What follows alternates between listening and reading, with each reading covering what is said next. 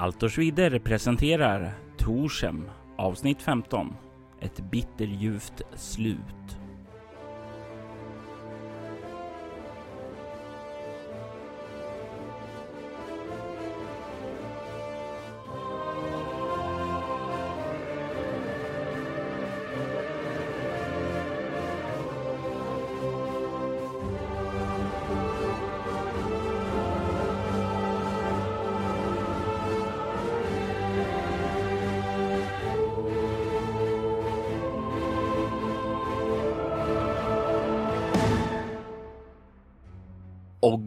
Har fått upp spåret tillsammans med Aukir och Deobald.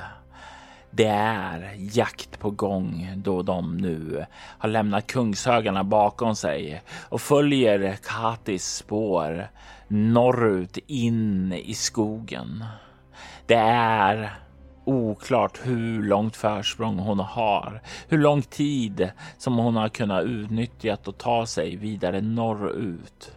Det är eftermiddag nu och det är fortfarande några timmar kvar tills kvällen kommer. Ogmund, vad går genom ditt sinne nu när du rör dig norrut efter Kati? Ja, det är en lätt känsla av panik, eh, stress. Jag känner ångest över att inte lyckas få tag på Kati. Kati måste ju stoppas av så många anledningar. Dels för att hon har manteln. Dels för att hon troligtvis ligger bakom allt som håller på att hända i Torshem just nu. Och för det tredje så är det hon som är ansvarig för Polan. Att Polan togs ifrån mig, att Polan som förtjänade ett så mycket bättre öde fick ett sånt grymt slut. Och ett grymt öde. Det, hon måste stoppas, så enkelt är det bara. Och jag tänker samtidigt också att det är bara ett par spår vi följer.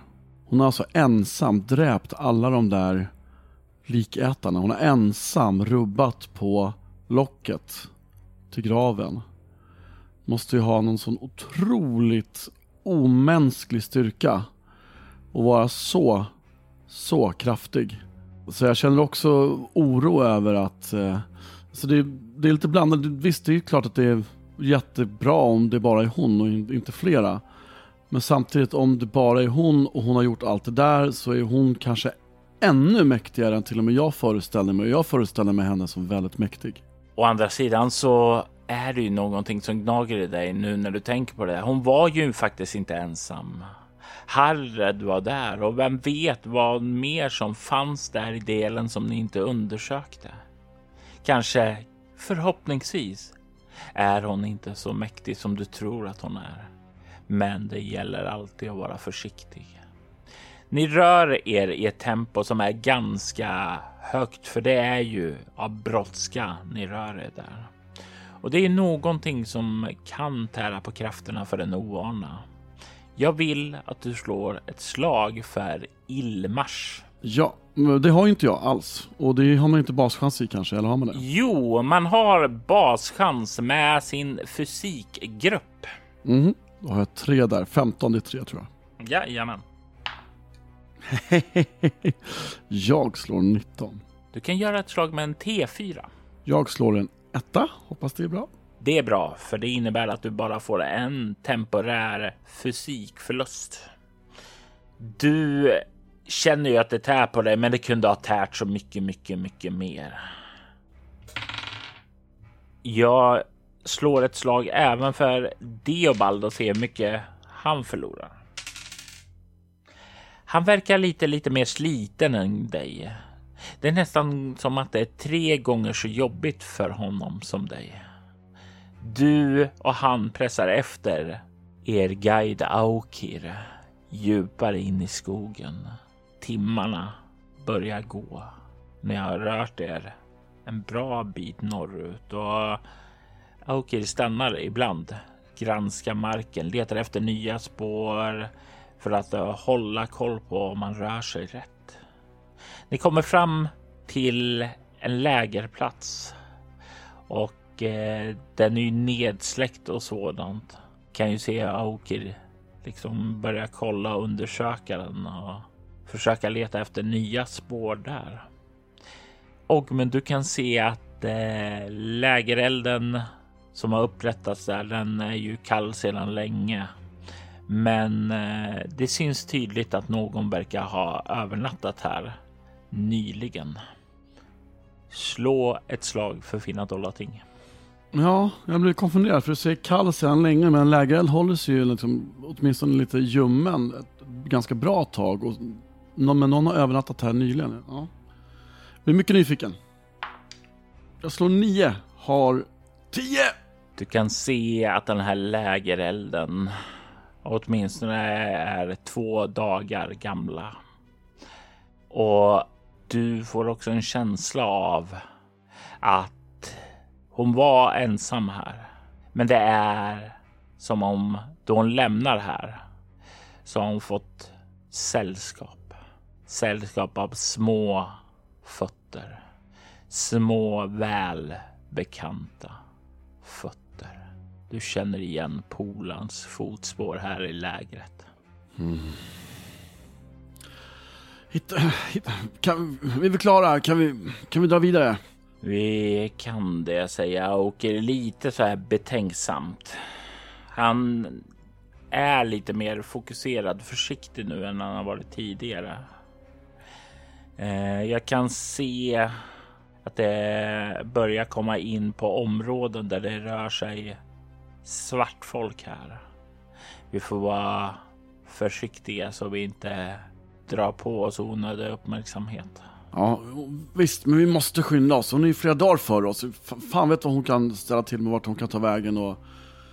Eh, jag lär också Deobald och eh, Aukir, Mokrushta och Marska och eh, min blodfaders namn. Så att om vi kommer ifrån varandra så kan de, ja, kanske namedroppa sig ur en station. Jägaren nickar och tackar för det. Deobald var ju med när du förklarade det för vakten. Ja, just det. Just det. Mm. Ja, men jag bara påminner honom också om att, ja, tänk på det här du också. Ni lämnar lägerplatsen bakom er och fortsätter vidare. Dagens sista timmar har dött. Solen har börjat glida ner och mörkret svepte in över trakten. Oavsett om ni vill eller inte vill så måste ni slå ned på tempot något där för att inte riskera att göra er illa. Men mörkret för med sig någonting annat. Ni kan ana lägereldar ute i skogen. Kanske några hundra meter bort nu. Lägereldar som lyser genom skogen klart och tydligt och ni kan se skuggor röra sig omkring där. Kan höra ljud av eh, hårt språk som spottas fram där. Kan höra dryckesljud och kämpalek därifrån. Det är en hög stämning där. En hög god stämning som visar att det i de här lägren verkar vara en väldigt, väldigt förväntansfull stämning på vad som ska komma. Spåren leder inte rätt in i lägret utan de verkar leda i utkanten av det här lägret.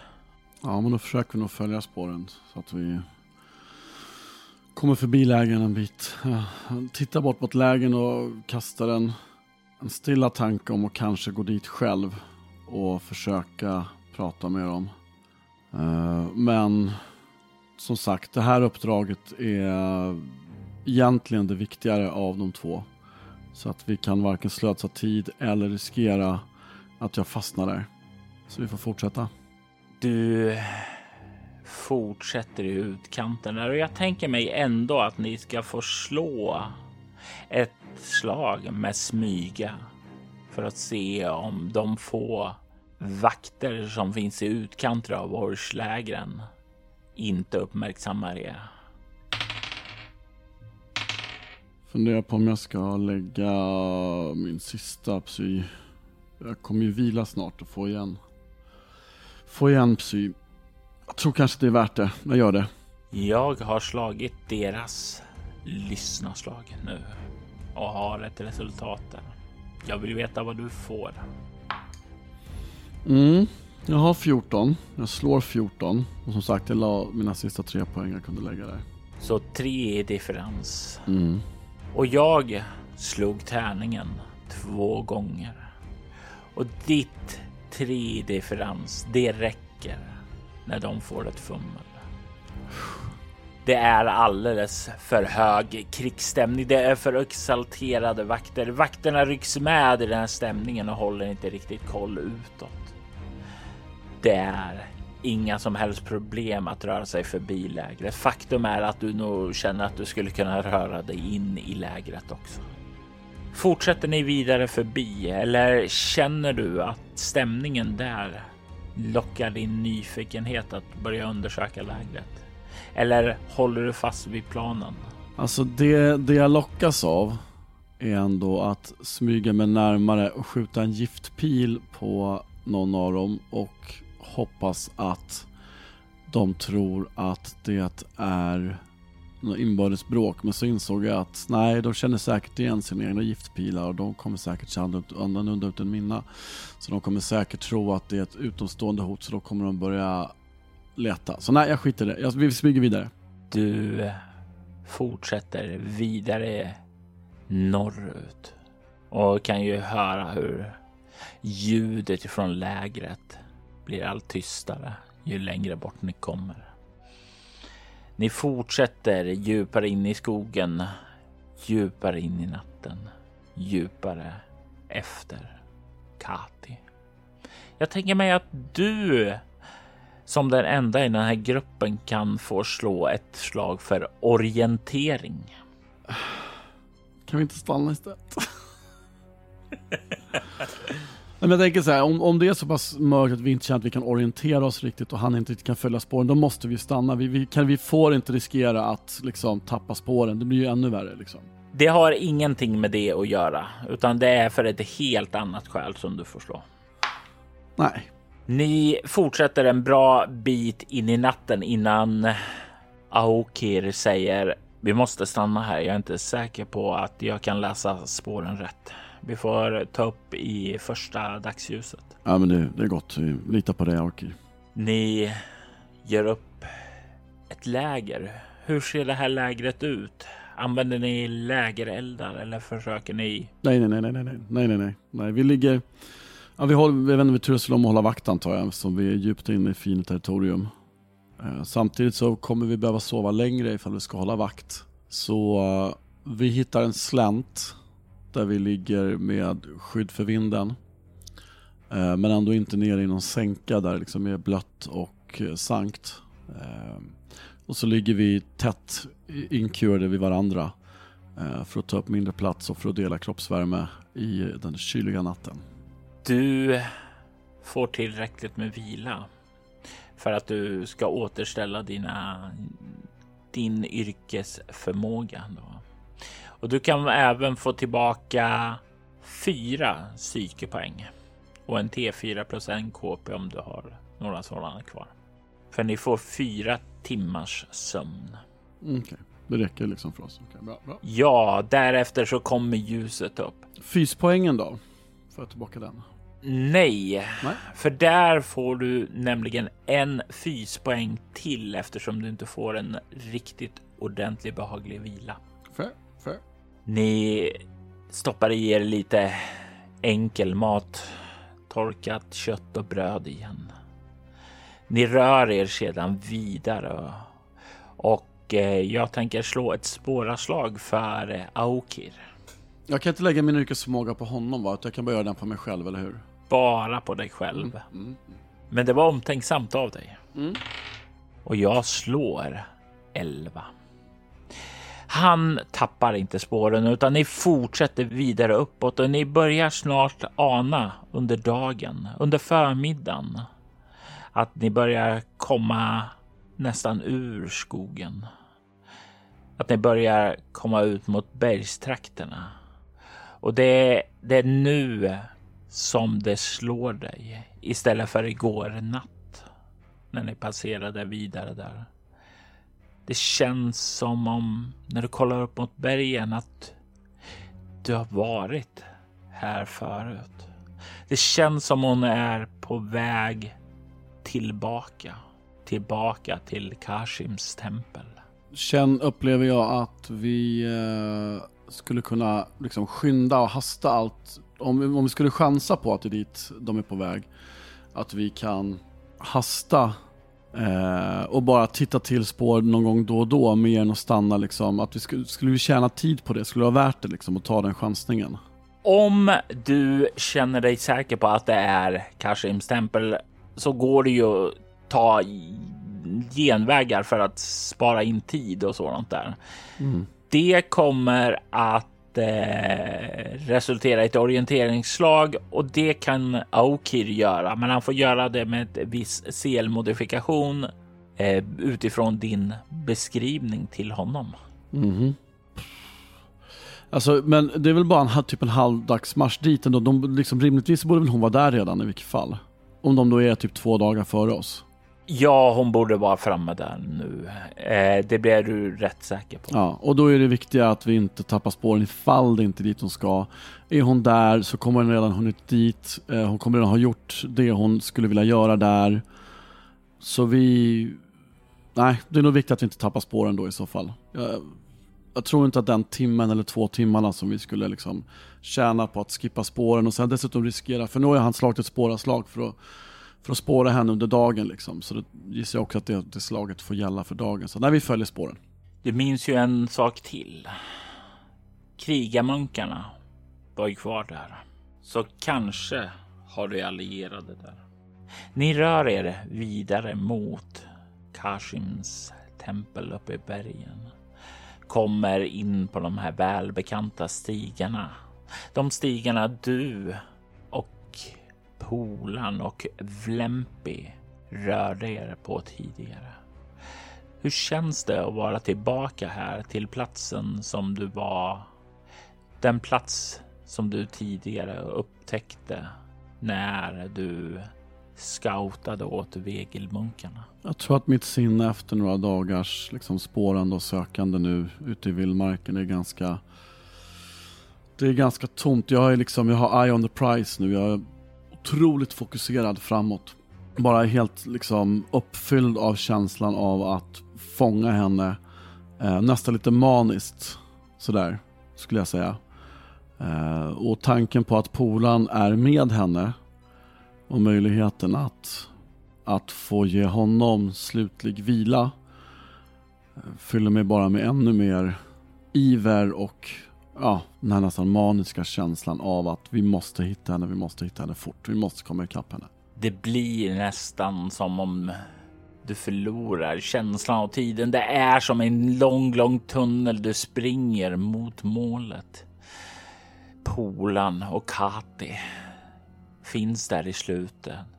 Men frågan om det finns något ljus i slutet av den tunneln. Till slut så når ni den plats som ni fann tidigare. Det finns ju den här stora officiella uppgången med den här porten du aldrig riktigt fick upp. Och sen så finns den här lilla sidogången förstås.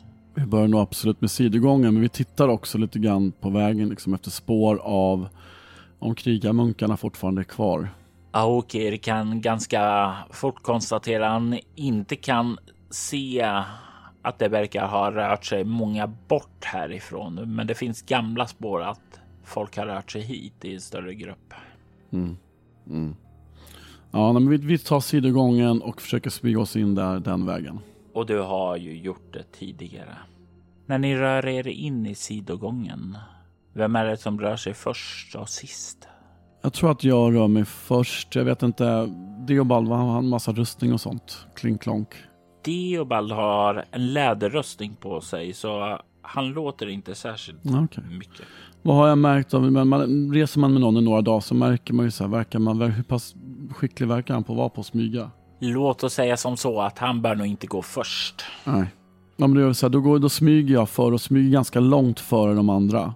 Ja, Aukir verkar ju också rätt duktig på att smyga. Ja, men han vill ju skjuta båge så att Eh, jag vill att Deobald går före honom ändå, så han kan skjuta över Deobalds huvud. Ja. Alltså de går eh, så pass långt bak att de inte påverkar mitt smygaslag liksom. Och så smyger jag före. Du kommer ju in i den här välbekanta gången och det blir ju det blir ju mörkt i den. Men du vet ju att längre fram så kommer det ju, om inte munkarna har släckt allting, att lysa där inne. Jag har ju gått här fram och tillbaka en, en del gånger ändå, eh, så jag tänker att jag chansar på att ta mig fram i mörker än så länge. Och snart så börjar du komma fram till det här, där du kom ut i det här lilla rummet. Där du och Polan första gången blev attackerade av en vampyr. Det är någonting som glider över dig. Det är lustigt att du minns det nu och nu är polaren vampyr själv. Ljudet som du hör här inifrån är öronbedövande tyst. Du kan inte höra något samtal, du kan inte höra någonting som går utan allting är bara stilla. Mm. Jag smyger ut i korridoren och eh, går åt vänster. Alltså ner mot sovsalarna. Åt. Och du kommer snart fram dit. Det är fortfarande tyst där. Du kan se hur dörren står öppen. Mm. Jag går alltså inte in i sovsalen utan jag går till höger till rummet som heter 11 på kartan. Ja, men du kan se det likväl. Mm. När du viker av så kommer du ju vidare in i komplexet och, och du kan ju inte höra någonting här alls. Inget ljud av någonting som är vid liv, ingen, inga samtal, inga fotsteg, inga viskningar. Smyger mig igenom fram till den här fyrvägskorsningen som heter 12 på kartan. Det känns lite obehagligt över hur tyst och lugnt allting är. Det borde ju Ja, du kan ju se ändå att det verkar finnas spår av att munkarna har varit här, att de har börjat försöka rensa ut det viktiga. Du kan hitta några sådana här högar som är bråte samlat på sig. Men du ser inga spår av munkarna själv. Du kommer ut till det som är 12 och du kan, du kan se att du kommer ut till den korsningen där det, det finns en svartmålad staty. Statyn som är tillverkad av sten och står på en pedestal. Mycket av statyn har vittrat sönder, men du kan fortfarande se att det är en bild på den grymma guden Kashim. Jag försöker inte titta upp på den ens. De fortsätter till vänster. Du fortsätter vidare fram och eh, kommer snart och ser ut i matsalen. Här syns det att det har varit munkar tidigare. Det står uppdukad mat, eh, skålar och sådant där. Det finns en del mat och så kvar på platsen, men inga munkar. Jag tror att som jag smyger så pass långt före så har jag också sagt åt um, Deobald och Aukir att de har en fackla igång. Ja. Titta snabbt på maten bara och säga att okej, okay, de har varit här, de har dukat upp mat. Jag som har jobbat på ett värdshus liksom. Eh, har jag koll på hur pass fort bröd torkar och hur pass hårt och så vidare. Hur pass länge sedan var de käkade här? En till två dagar alltså. Det är mm. inte färskt. Som jag tänkte. Jag går tillbaka till 11 där, äh, möter upp de andra två och säger mm, Jag tror att det är dags att vi behöver gå neråt. Det är där nere som det kommer ske ifall det sker något. De nickar. Det är en ganska det är en ganska spänd stämning här. Allvarsam.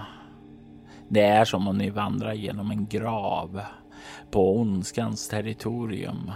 En plats som skulle rensas ut från det men som fortfarande har kvar sin stank. Det var ju tio stycken krigarmunkar här och har alla dött och blivit bitna. Då kan det vara tolv vampyrer vi möter här nere.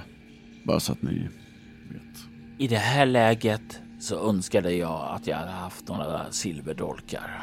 Men eh, vi får väl försöka. Det är kanske bara silvret som behövs för att... Är det, var det det som behövdes för att skada dem alls eller var det det som behövdes för att liksom avsluta dem? Skada. Skada alls? Ja, fy fan. Det, du gjorde ju skada, men eh, det läkte ju så fort och det gjorde inte mycket skada.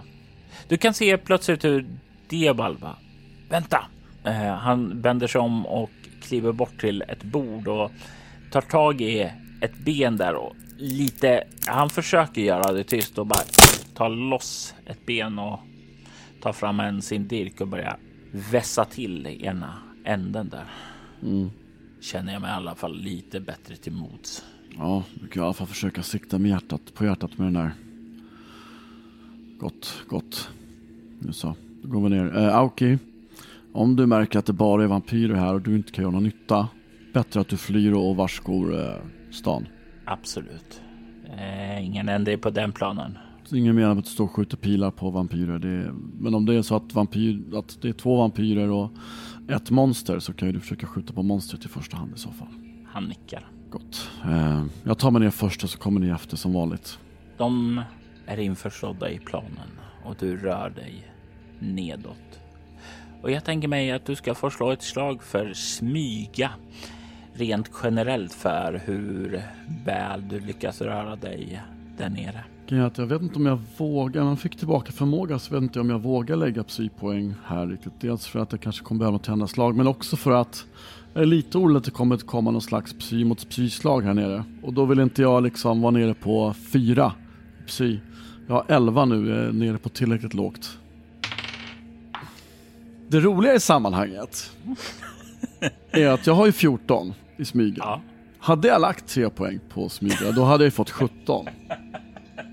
Händelsevis exakt precis det jag råkar slå med min tärning, 17. Snålheten bedrar visdomen som talesättet lyder. Ja, men det är inte snålhet, det är ju liksom, jag försökte vara smart, men jag ska inte vara smart, jag ska vara Ogmund. Du kommer att avslöja dig någon gång då du rör dig här nere. Men inte just nu. Du kommer ned och du står där i den här hallen. Du vet ju nu. Att till vänster är liksom the shit. Ja, där leder du ut i försalen och från försalen så kommer du in i offersalen. Det är ju dit jag ska. Det är inget jag slösar tid på de andra rummen utan det är dit. Jag känner mig helt säker på att det är dit. Det måste vara där. Om, om de är här så är de här. Jag tar mig dit. Är dörren till försalen öppen? Ja. Mm. För då går jag först fram till dörren till försalen, tittar lite snett till vänster eh, till dubbeldörrarna in mot offerkammaren. Är, de, är den dubbeldörren öppen? Den är öppen och jag tänker mig att då när du kollar dit så kan du få slå ett slag för lyssna. Mm, jag vill också titta efter, finns det någon ljuskälla som verkar komma därifrån? Ja, och det är upplyst även i försalen. Nej då. Lyssna, jag hör ingenting. Du hör ju ljudet av brinnande eldar där inifrån. Okej, okay. har man ljudet av brinnande eldar borde man ju höra om någon pratar i och för sig, men ja. Jag, eh, jag försöker smyga mig dit så gott jag kan. För jag vet ju inte, Ogmund vet ju inte om att han har misslyckats med ett, med ett smygaslag, så att han, han smyger sig försiktigt, sakta, sakta framåt. Du, hur var planen med Aokira och Deobald? Hur långt efter skulle de vara? Hur långt? Ja, men så att de inte påverkar liksom smygaslaget. Eh, jag tänker att de väntar liksom ett rum bort. Så att de väntar i trappen tills jag har gått in i försalen. Eh, när jag går in i försalen kommer de ner i korridoren och när jag liksom går fram mot dubbeldörren då är de framme vid den öppna dörren in mot försalen. Du kliver fram till de portar som står öppna i försalen och tittar in i offersalen. Längst in så ser du hur dina fallna kamrater ligger. Vegelmunkarna är döda och de ligger där kasserade som kötttrasor på golvet. Det enda syfte de nu har fyllt är att tömmas på blod. Blod som den nakna Kathy har smetat in sig i. Hon står där och du kan se hur hon verkar göra symboler i luften. Symboler som Du får en känsla är magiska sådana som om hon utför någon typ av ritual. En ritual som verkar näras av det oskuldsfullaste blod. Kashim, hör min bön. Ge mig det jag trånar efter och jag ska hjälpa dig ur ditt fängelse. Och blåsrör lär ju inte, gift lär ju inte funka på en vampyr riktigt. Så att, eh, och jag tänker då, är hon mitt i att utför en ritual så vill ju inte jag att hon ska bli klar med den. Så jag bara liksom tittar bakom ryggen, vinkar åt dem att liksom nu, nu kör vi. Och sen rusar jag in. Och när du tittar tillbaka där så ser du hur vägen fram till henne blockeras av vampyren. Av vampyren som en gång var din vän. Du ser polan stå där. Hans eh, sylvassa tänder syns klart och tydligt och hans en gång så livfulla busiga ögon är nu kolsvarta helveteshål. Hit men inte längre, Ogmund. Och när jag hör mitt namn komma från de där stämbanden som jag har liksom lärt mig att älska under vår tid tillsammans och ser de tomma döda ögonen så... Ja, jag, blir ju, jag blir ju helt rasande. Jag ehm, bara känner jag, jag måste fram till henne, jag måste stoppa det där. Du måste ur min väg fort som fan. Och jag bara... Man, jag ska ge dig frid! Kom då! Väser han fram och börjar springa emot dig. Ja, jag vill ju då försöka gå bärsärkagång här då igen. Jajamensan, du kan slå för det. Just avslagen har jag lyckats väldigt bra med historiskt sett. Så, så typiskt nog så kommer jag säkert misslyckas nu när det är slutstrid liksom. Kom igen! Fyra! Grattis! En erfarenhetspoäng. Ni kan slå ett initiativ. Kom igen nu, jag vet att är smidig som få och säkert boostad av vampyrblod. Kom igen! Han oh! får 20 på sitt slag. Alltså han slår 20 eller fått 20 totalt? Ja, han slår 20. Jag slår 19. 43 kommer polan upp i. Han har 23 alltså? Ja, för vampyrer har gånger 1,5. Ja, då, är ju, då är han fet först. alltså jag är ju bra, jag är 17 i smidighet så jag kommer ju upp i 36. Det är ju, inte, det är ju typ det bästa jag någonsin har slagit det är väldigt respektingivande. Så du känner att du när du chargear framåt där, det ska gå så fram. Men polan är snabbare. Han, hans vampyriska krafter de glider rätt in i ådrorna och han slungar sig fram emot dig och försöker ta tag och bita dig.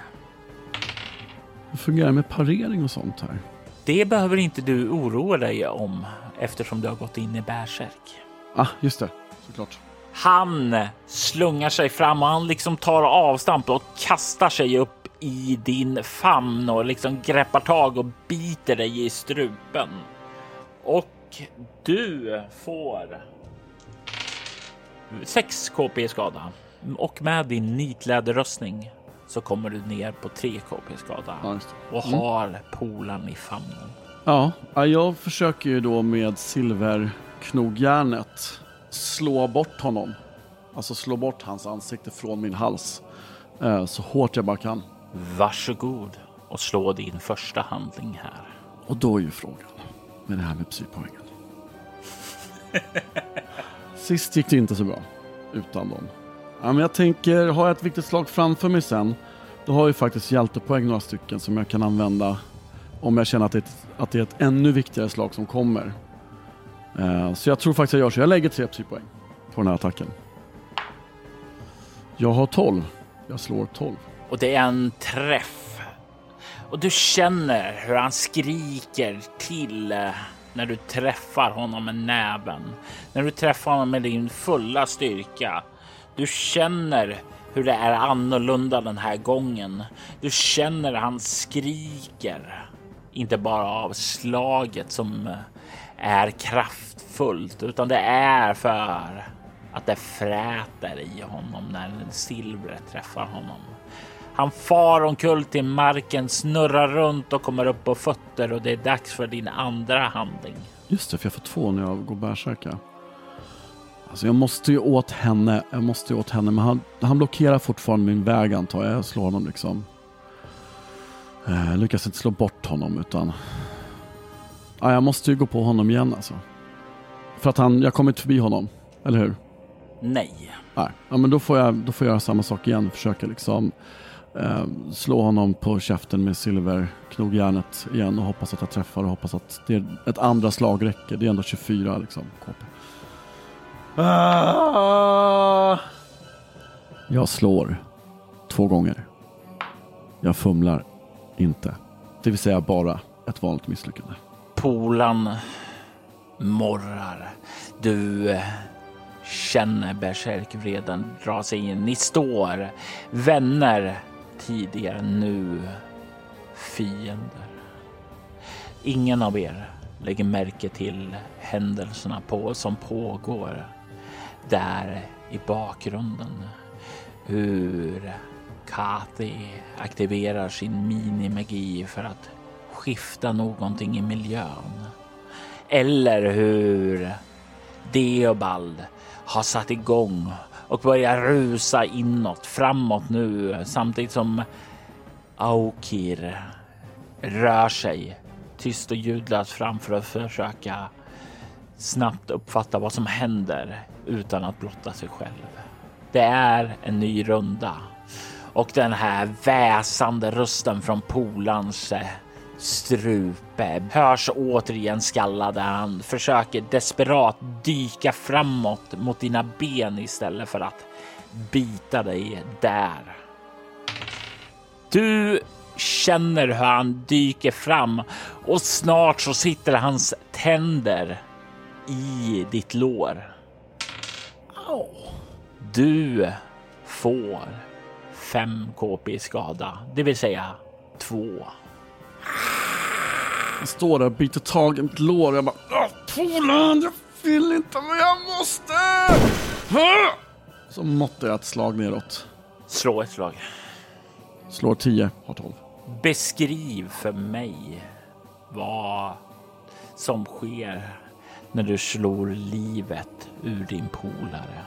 Han sagt jag höjer näven och bara Polan, vill inte men jag måste. Jag lovar, jag svär, jag ska ge dig frid. Och så slår jag ner med all min kraft och det hörs liksom ett, ett krasande av hans bakre kranium när jag liksom slår med silverknogjärnet liksom genom kraniet in i hans huvud och Polan bara faller ner fullkomligt livlös på marken.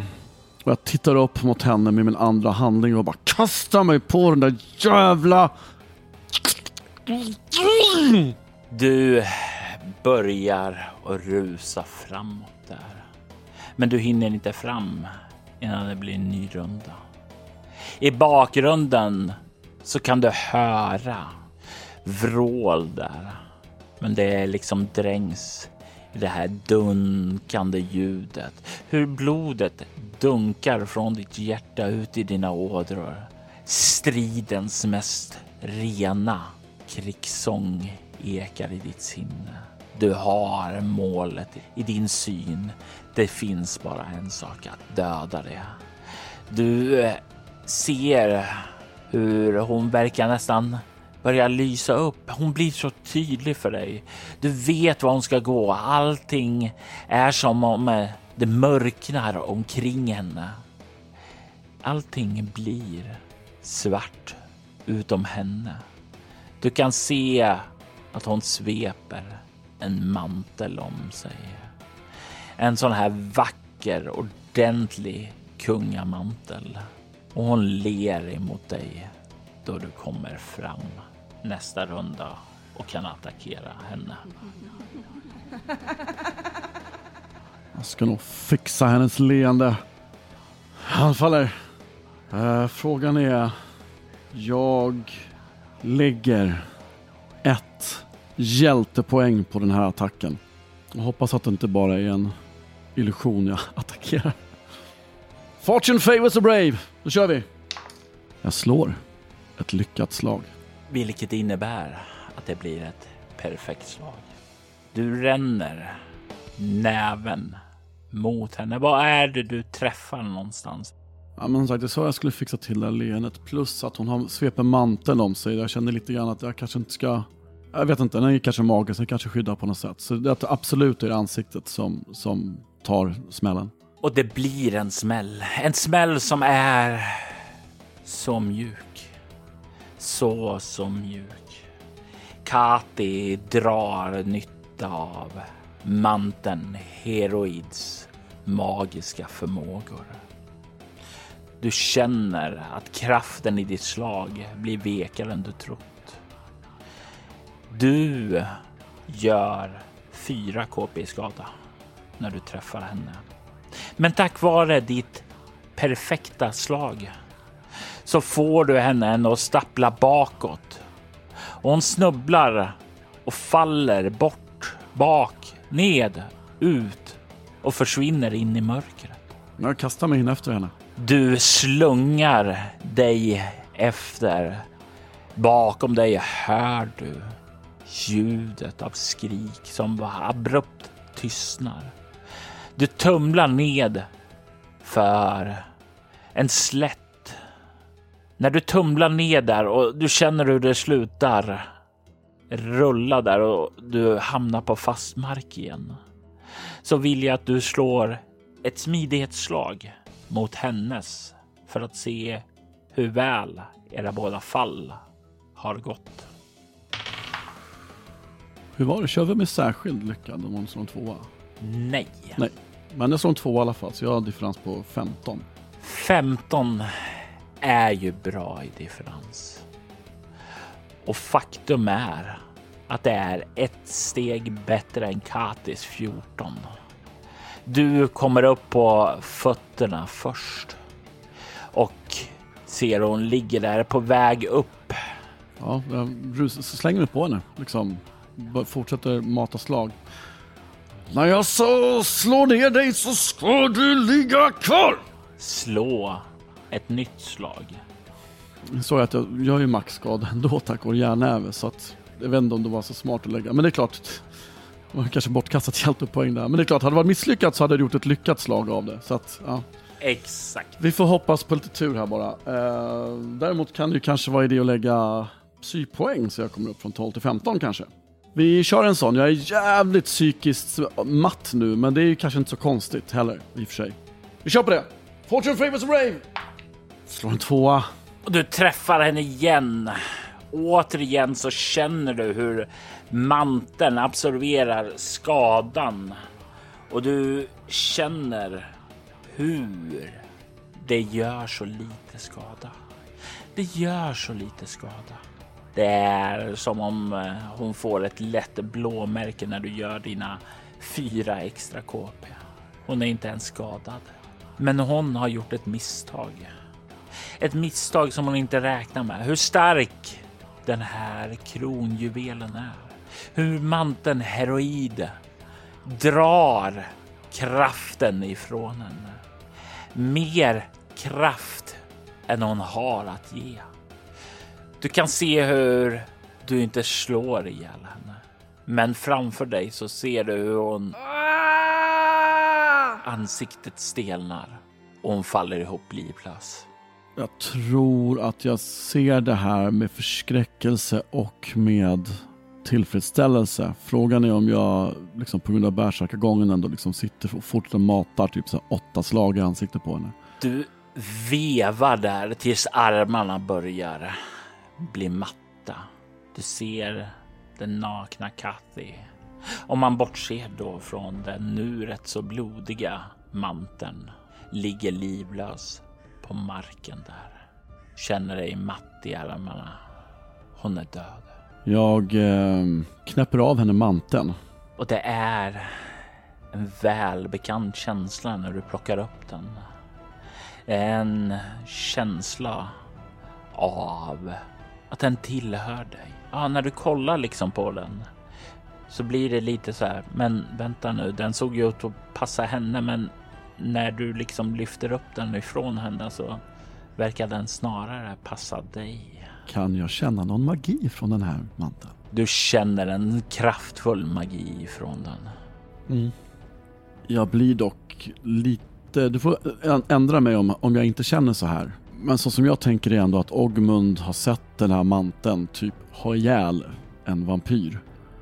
Och visst, det kan ju vara så att den, den här manteln är god och ondskans varelser kan inte liksom nyttja den till, till dess fulla rätt. Men jag, jag tar nog inte på mig den här manteln. Känner ett visst obehag liksom.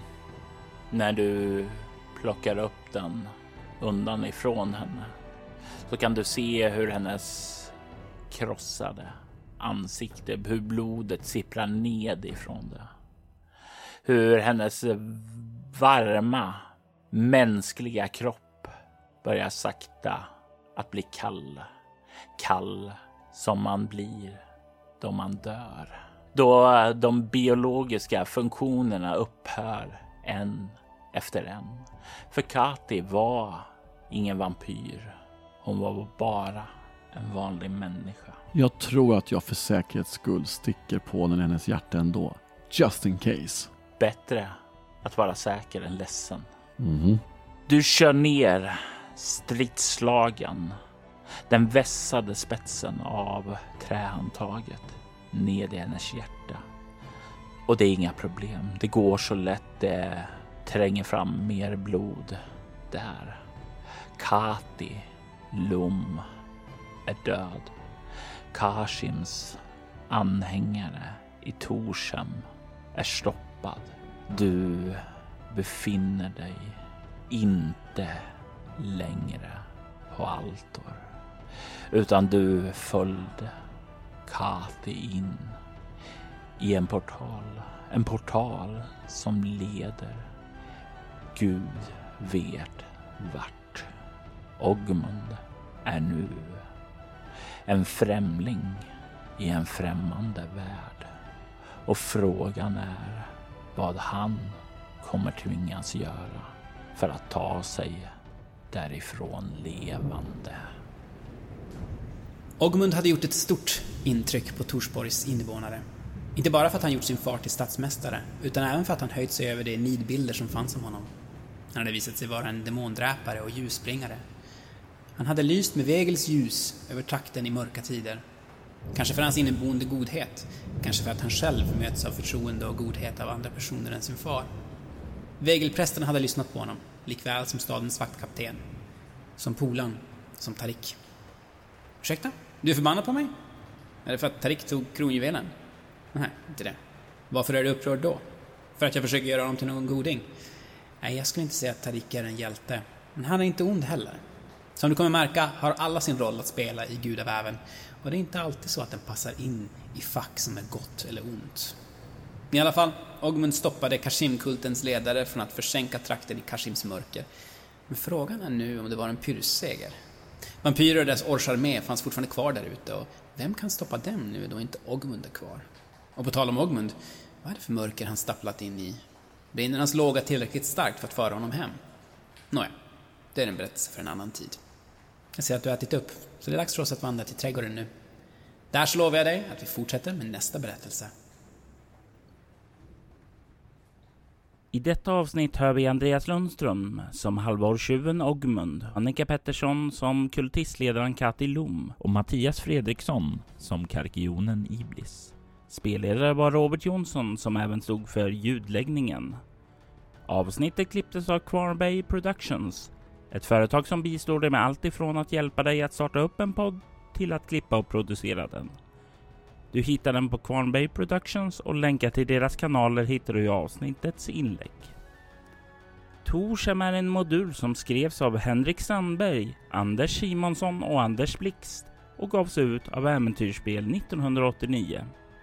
Altar Swedish temamusik gjordes av Andreas Lundström. Övrig musik gjordes av Adrian von Ziegler, Desideri Marginis, Magnus Erlandsson, Hallgraf samt copyright-free musik.